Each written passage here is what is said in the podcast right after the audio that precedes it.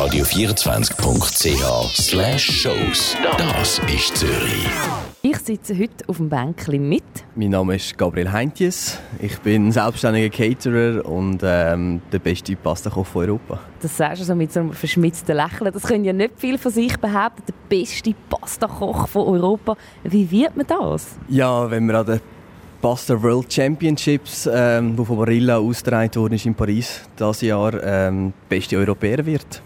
Der letzte, der noch in den letzten vier äh, vorhanden war, dann wird man der beste Pastakoch von Europa.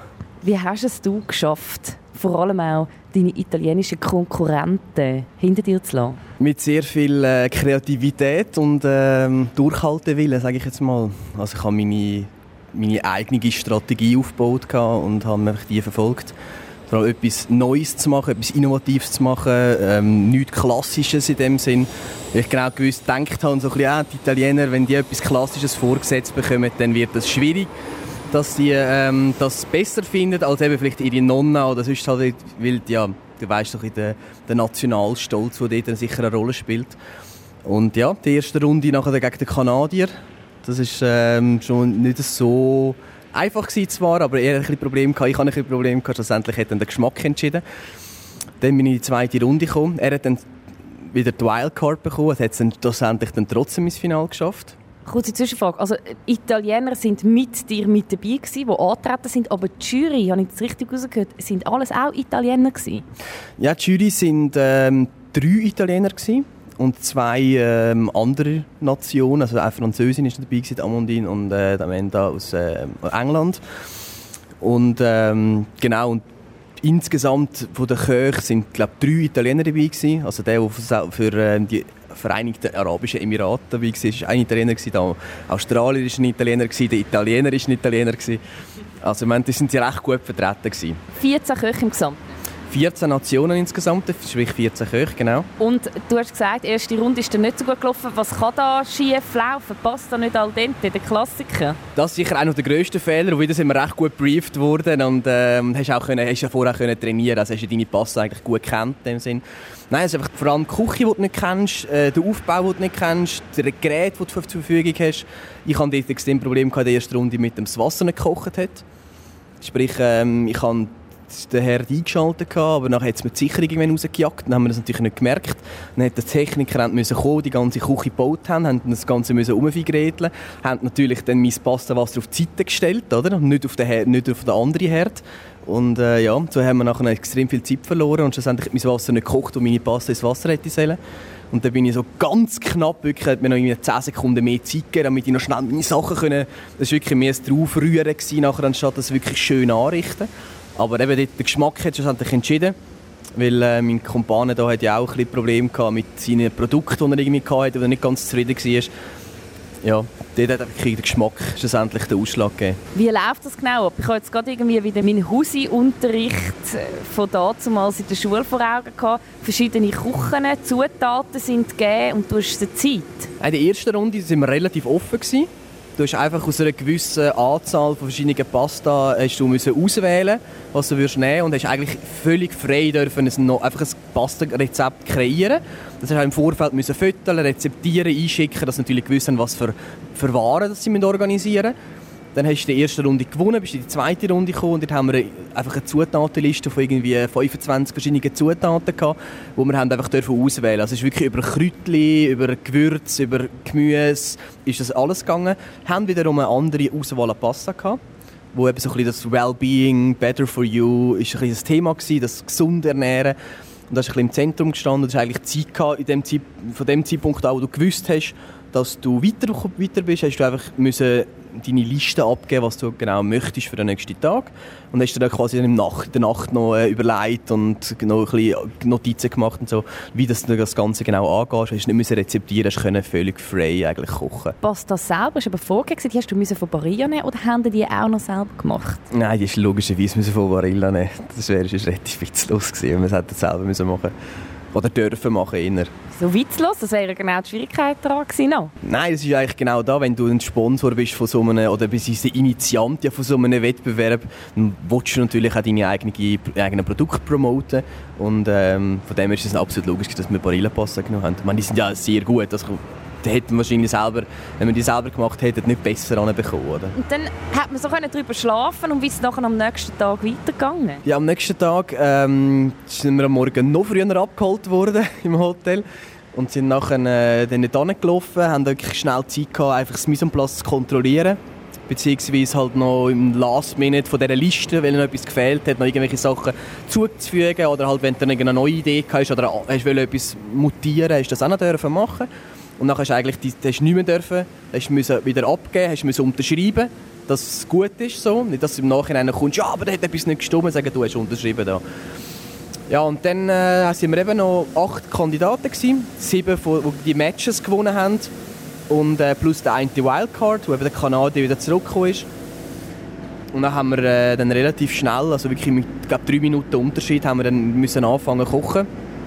Das war eine recht zackige Angelegenheit. Gewesen. Hat es eigentlich schon angefangen, zweite Runde, eingeläutet, dann habe ich realisiert, so gut, ich tue gegen Italien antreten. Ein Teil von mir natürlich sagt so, jetzt kannst du eigentlich gerade aufhören. Da bist du schon uh, mega nervös, nicht? Ja, also ich habe jetzt recht viel Wettbewerbserfahrung sammeln von dem ich bin immer so in den letzten zwei Minuten vor dass du rausgegangen bist, weil es dann noch den Countdown angezählt hat, weil halt es also ein Show-Act war, oder? Dann hast du, bist reingelaufen, bist anmoderiert worden, hast müssen reinlaufen, hast deine Fahne in der Hand gehabt, unter Umständen. Ähm, ja. Klingt wie ein Boxwettkampf, so wie du in den Ring gehst. Das ist aber auch genau, genau so, ist so aufgezogen gewesen, oder? Du hast wirklich die, musst dir vorstellen, so drei Aus gehabt, wo die verschiedenen Kuchen waren, es wirklich sechs Stationen und du hast wirklich immer gegen einen direkt gekämpft.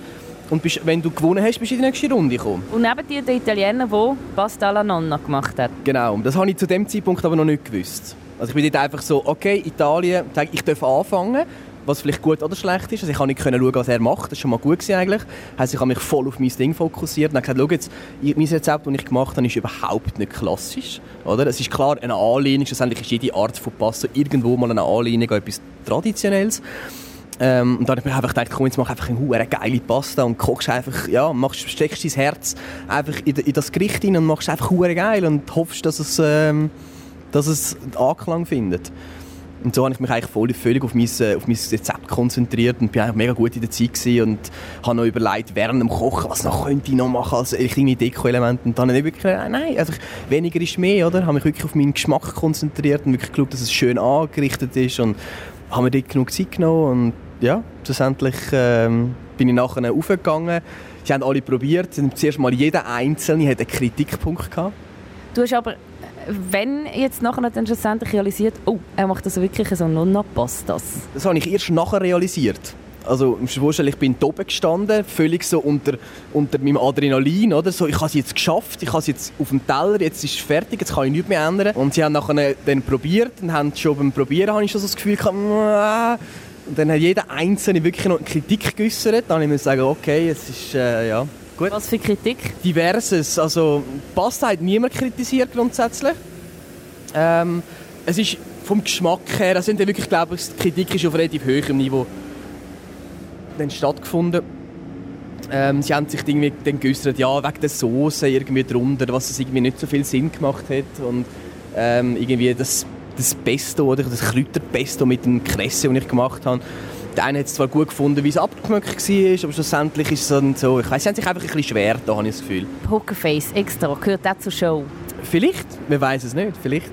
Und auf jeden Fall bin ich nachher dann oben gestanden, eben drei Minuten. Wo ist oben? Du redest immer von oben. Ja, oben. Es war eine Bühne, so eine kleine Bühne, gewesen, wo dann eben die Jury drauf gehockt ist, erhöht, oder, dass man natürlich von oben runterschauen konnte. Dann bist du dort oben gestanden, hast natürlich das Mikrofon in der Hand gehabt, äh, der Moderator nebendran, der Co-Moderator nebendran, der dich dann neben dem noch gelöchert hat. Du musst natürlich auch noch dich erklären, oder? Dich erklären, quasi, was hast du gemacht, warum und wieso und was sind deine Gedanken gewesen. Die Jury hat dann auch Fragen stellen und so. Und da hast du einfach wirklich völlig in Trance, hast einfach ja, Gedanken einfach rausgejagt, oder? Ähm, nachher schlussendlich, wenn du dann gemerkt hast, so, die drei Minuten sind jetzt vorbei, die drei Minuten Pein dort oben gehen langsam am Ende entgegen. Und nachher, sind wahrscheinlich vollkommen in Ewigkeit. Ja, wirklich. Also ich habe wirklich gedacht, stehe 10 Minuten dort oben und muss mich dort diese Fragen stellen. Was ja kein Problem ist grundsätzlich, weil ich eigentlich immer in solchen Situationen immer gute Antworten parat habe. Weil ich mir einfach irgendwie, ja, hast du deine Gedanken gemacht, also musst du einfach nur noch, auf, musst einfach nur noch in Wort fassen. Dann habe ich in dem Moment, wo, wo nachher die drei Minuten vorbei sind und er eigentlich sein, also der Italiener sein Gericht hat müssen, äh, präsentieren habe ich dann schon gedacht, so, ah, das kenne ich von irgendwo her. Weil ich gesehen habe, dass er Oberschiene oben drauf gepackt hat, es hat Parmesan oben drauf gehabt und gesagt, ah, das kennen wir, das könnte eben so ein bisschen Nonna sein.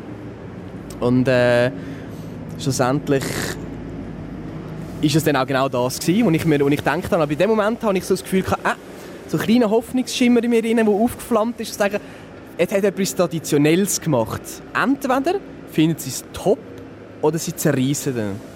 Oder? Es war dann weder noch der Fall. Gewesen. Sie haben, ihn nicht zerrissen, haben aber schon darauf angesprochen, dass sie es ein bisschen kritisch gefunden haben, dass er etwas Traditionelles gemacht hat. Und dann, was ein ähm, Ding hat eine ganz gute Frage gestellt, was ist denn die Story hinter deinem Gericht?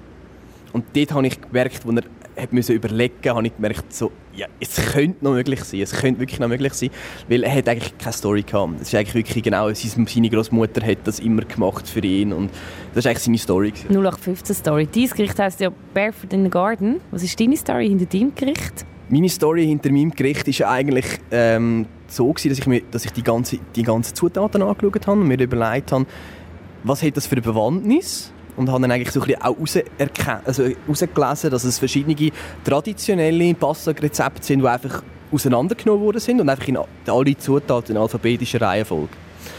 Und dann äh, habe ich mir einfach ähm, meine Leidenschaft zunutze gemacht. Eigentlich meine, meine Kenntnis von, von allen Kräutchen und so, wo ich immer sehr stark darauf basiere, wenn ich koche.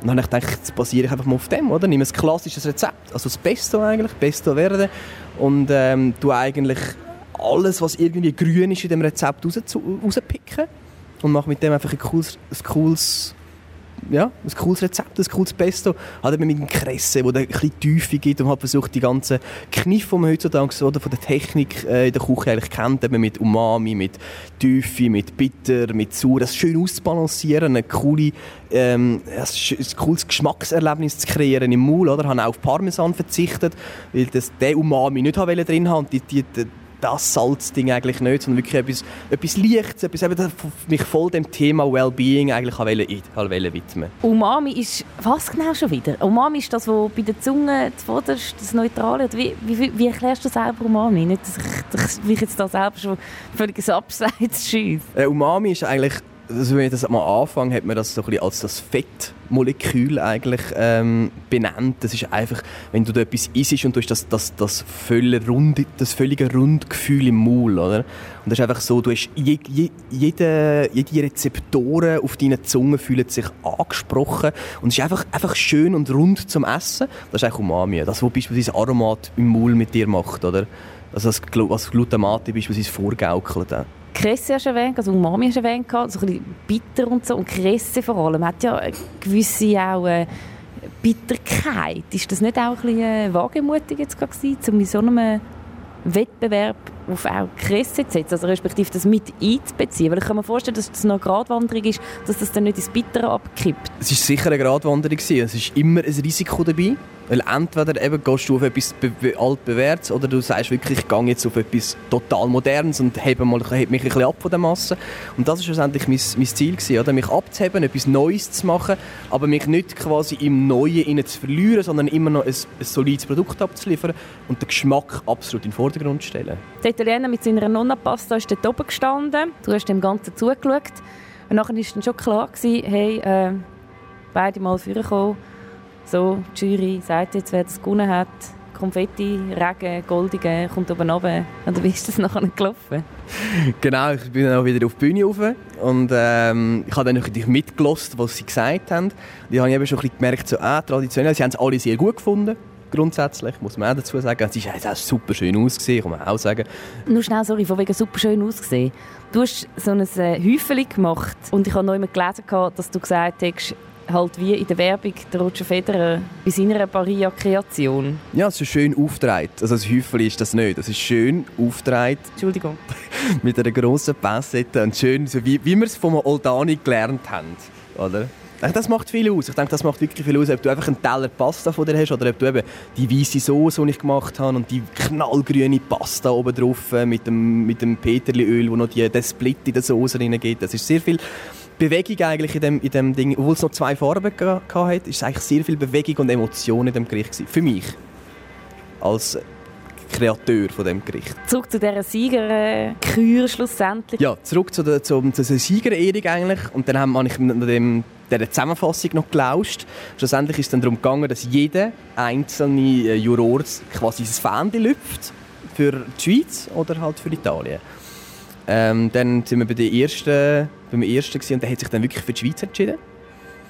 Also das ist, äh, der erste Italiener in der Runde gewesen, und da habe ich sagen, okay, cool. Also er hat einfach für ihn hat's auch einfach das, das Spannende, was es bei mir hatte anscheinend, ähm, was er vermisst hat beim Italiener. Dann ähm, sind wir bei der, bei der zweiten. Sie hat sich dann natürlich für, sie hat sich in der ersten Runde schon gegen mich entschieden. Also ich wollte jetzt nicht sagen, dass sie persönlich etwas gegen mich hatte oder so, im Gegenteil. Ähm, aber für sie es einfach nicht gepasst und für sie hat, glaube ich, einfach die Emotion äh, halt einfach von etwas Klassischem, was vielleicht eben mit der Nonna zu tun hat, also hat, hat bei ihr ein bisschen mehr bewegt, glaube ich. Und sie sehr auf der emotionalen Schiene war. Ähm, und darum hat sie sich gegen mich entschieden. Der dritte wäre nachher der, der Oldani gewesen, oder? Also für alle, die, die ihn nicht kennen, das ist er, der mit dem Roger Federer im Werbespot kocht. Er hat sich enthalten in dem Moment. Er hätte seine, seine Bewertung abgeben, aber er hat nicht in dem Moment sich entscheiden dann sind wir dann weitergegangen. Die zwei Frauen, der, äh, letzten zwei Frauen in der Runde haben nachher müssen, ähm, quasi den Schritt machen und haben, haben müssen ihre Bewertungen abgeben. Und wo dann zweimal die Schweiz äh, die Schweizer Flagge gehoben wurde, ist quasi, ähm, hat er natürlich noch sozialerweise sich müssen für sein, äh, für sein Mutterland entscheiden. Er hat natürlich dann das Italien-Fan noch gelüpft. Ähm, ja, weil er genau gewusst, ich denke, er hat innerlich gewusst, dass, mies, dass er ihm mies besser geschmeckt hat, aber er hat eigentlich nicht wollen, quasi sein Land vor den Kopf stoßen in dem Moment. Weil er genau gewusst hat, das sind dreimal Schweiz, jetzt kann er noch einmal lüpfen und es, es macht nichts mehr am Resultat, oder? Höre ich aber raus, dass bei ihm dir es am liebsten gewesen wäre, wenn er auch das Schweizer Fan gehabt hat. Man hat ja auch bei der Jury immer so ein die, die man am meisten Bewunderung, am meisten Respekt entgegenbringt, so gedacht, wow, hoffentlich der, hoffentlich der. Mhm. Ja, das ist, das ist, sicher, ähm, das ist sicher so. Also ich habe vor allen Respekt gehabt. Klar, von den, von den, von den drei Köchen in dieser Runde natürlich am meisten. Und ich habe mich schon mal sehr gefreut, dass, äh, dass Amandine dort sich für mich entschieden hat, weil ich eigentlich sie immer als sehr, sehr objektive Kritikerin wahrgenommen habe. Ähm, und ich eigentlich den, den Simone, also er, der am ganz am Anfang war, ich habe ihn eigentlich noch fast von ihm ein bisschen mehr Ehrfurcht gehabt, einfach nur schon, wie er auftreten ist und wie er sich halt, wie er sich halt mitteilt quasi eben, wenn jetzt der Dritte in der Runde auch noch die Schweizer Fan geklüpft hätte, dann wäre es natürlich für mich noch so ein bisschen das, das Tüpfchen auf dem I oder das Kerzchen auf der Torte gewesen, aber ähm, ja, kann nicht immer alles haben. Du bist der beste Pasta-Koch von Europa, wieso nicht von der Welt? Ja, weil es leider nicht gelangt hat für, äh, für den Weltsieg. Hätte ich natürlich gerne, gerne auch noch eingeheimst, aber da war der Japaner einfach stärker. Gewesen aus welchem Grund auch immer. Schlussendlich die genaue Rangliste wissen wir nicht und die genaue Bewertung wissen wir auch nicht. Aber er hat natürlich ähm, auch mehr Erfahrung schon mitgenommen. Also es sind glaube mehr als einer von den, von den Teilnehmern ist schon mehrfach an der, an der World Passer Championship dabei gewesen. Ähm, wie er auch bei ihm ist schon das dritte Mal gewesen. Also ich denke, dort seine Erfahrung einfach mit den Situationen, mit dem, was er vor Ort wird antreffen und hat ihm sicher geholfen, dort etwas zu kreieren, wo einfach ja, eben genau der, der, der, der Zickzacksprung zwischen Tradition und Innovation hat er eigentlich perfekt gemacht. Oder?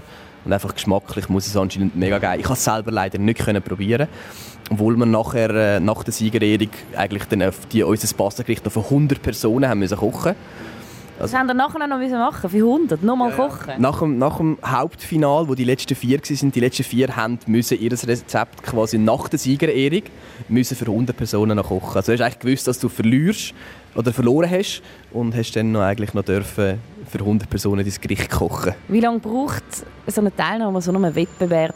Wie viel Vorbereitung braucht es für so eine Teilnahme an so einem Wettbewerb? Wie lange hast du dich auf das vorbereitet? Wochen oder Monate sogar. Also ich denke, die, die, gerade bei diesem Wettbewerb ist die emotionale Vorbereitung fast wichtiger als die fachtechnische. Mein Kochen muss man nicht das Kochen an sich musst du nicht wirklich trainieren. Ich habe das natürlich drei, vier, fünf Mal gemacht. Ich habe natürlich ähm, den Ablauf perfektioniert, das ist sicher wichtig. Aber ich denke, gerade bei so etwas, wo du nicht weißt, wie die Endküche wird aussehen, wie die Maße werden sein, kannst du wie nicht jeden Handgriff eigentlich perfekt einstudieren. Oder ich sage immer so, bei so Kochwettbewerben, gerade bei Kochkunstwettbewerben, ist es eigentlich wie so ein Theaterstück, das man aufführt. Oder? Du hast eigentlich jeden Handgriff einstudiert. Hast eigentlich mehr oder weniger alle Abläufe sind perfekt und du hast einfach das Optimum in der Zeit, die dir zur Verfügung steht, die du ausnutzt. Und ich denke, bei so einer, so einer Wettbewerbsvorbereitung, wie jetzt bei Barilla war, ist es natürlich noch mal ein bisschen anders. Weil eben, du weißt nicht genau, was auf dich zukommt. Du hast dein Rezept in, deinem, in, in deiner Tasche, hast deine Teller dabei, du weißt, wie es läuft, du hast x-mal gekocht, ähm, visualisiert. Und wir haben natürlich im Vorfeld dann ein Presseevent gemacht, wo wir mit viele Influencer und so zusammen ähm, ein Event gemacht haben, wo wir das Pasta wirklich gekocht haben, wo wir aktiv wirklich auch gefragt haben, hey, was haben wir für Verbesserungsvorschläge? Oder zum wirklich nicht nur einfach meine Ansicht quasi ähm, vom Gericht zu reflektieren, sondern wirklich auch mal Fremdmeinungen einzubeziehen und noch eigentlich in den letzten möglichen Wochen noch irgendwie noch daran zu schrauben, noch eben die Schnittarten noch ein zu verändern, Garzeiten noch anzupassen, einfach, dass schlussendlich mit dem, was wir eingereicht haben, das Optimum schlussendlich im Teller landet. Wie hierarchisch sind so Kochkunstwettbewerbe? Also kann man da mitmachen, einfach wenn man so wie du einfach Koch ist? Oder muss man da irgendwie schon so und so viele Mio-Punkte damit haben? Wie ist da so ein das Auswahlverfahren? Das ist sehr unterschiedlich. Schlussendlich kann man sich eigentlich auf viele Einzelkampfwettbewerbe kann man sich einfach anmelden. Klar, man muss man, äh, muss man gelernter Koch sein. Aber man muss mit Kochkunst hat eigentlich nichts mit äh, Gourmio-Punkten oder Michelin-Sternen zu tun. Es ist wirklich rein einfach du, wo, für, wo, wichtig, wo wichtig bist eigentlich. Du musst eine Kochausbildung haben und äh, ja, bei grossen, bei grossen Kochkunstwettbewerben musst du natürlich in einem Team sein. Das sind einfach die Voraussetzungen, aber schlussendlich gibt es da nicht, äh, musst, musst du nichts, nichts mitbringen eigentlich. Du hast gesagt, du hast Wettbewerbserfahrung. Das heißt, es war nicht dein erster Wettbewerb. Gewesen. Wieso machst du das? Wieso findest du das lässig, um so die Kür oder das, wie du das vorhin selber gesagt hast, aufzuführen? Ich finde es unglaublich spannend, sich ähm, über einen langen Zeitraum mit etwas auseinanderzusetzen, mit einem Gericht oder mit vielleicht zwei Gerichten auseinanderzusetzen und dort so lange daran zu schrauben, bis es, ja, bis es beinahe perfekt ist oder halt in, meinem, in meinen Augen perfekt ist und natürlich die ganze Inszenierung drumherum, oder? Also es geht dort weit über ähm, das Kreieren von einer Speise, über das Designen von etwas, ähm, über das Trainieren schlussendlich von, de, von dem Theaterstück oder von dieser Kür. Ähm, sondern es geht auch darum, wie präsentiere ich das der Jury, oder? Machst du noch irgendein Holzbrettchen mit Einfräsungen und ja, lässt du vielleicht sogar einen Teller selber fertigen. Und, also es ist immer mit sehr viel äh, Aufwand, sehr hohen Kosten natürlich verbunden. Aber ich finde es einfach unglaublich spannend, der Prozess. Natürlich darf man nicht, ist nicht zu verachten, dass natürlich ähm, ein bisschen PR immer gut ist, gerade wenn man selbstständig ist wie ich versuche ich natürlich so auch ein bisschen ähm, auf mich aufmerksam zu machen. Wie viel Mal isst du selber Pasta in der Woche? Jeden Tag. Das ist ein Witz. Nein, das ist wirklich kein Witz. Das hat jetzt nichts mit Barilla zu tun. Das habe ich vorher schon gemacht.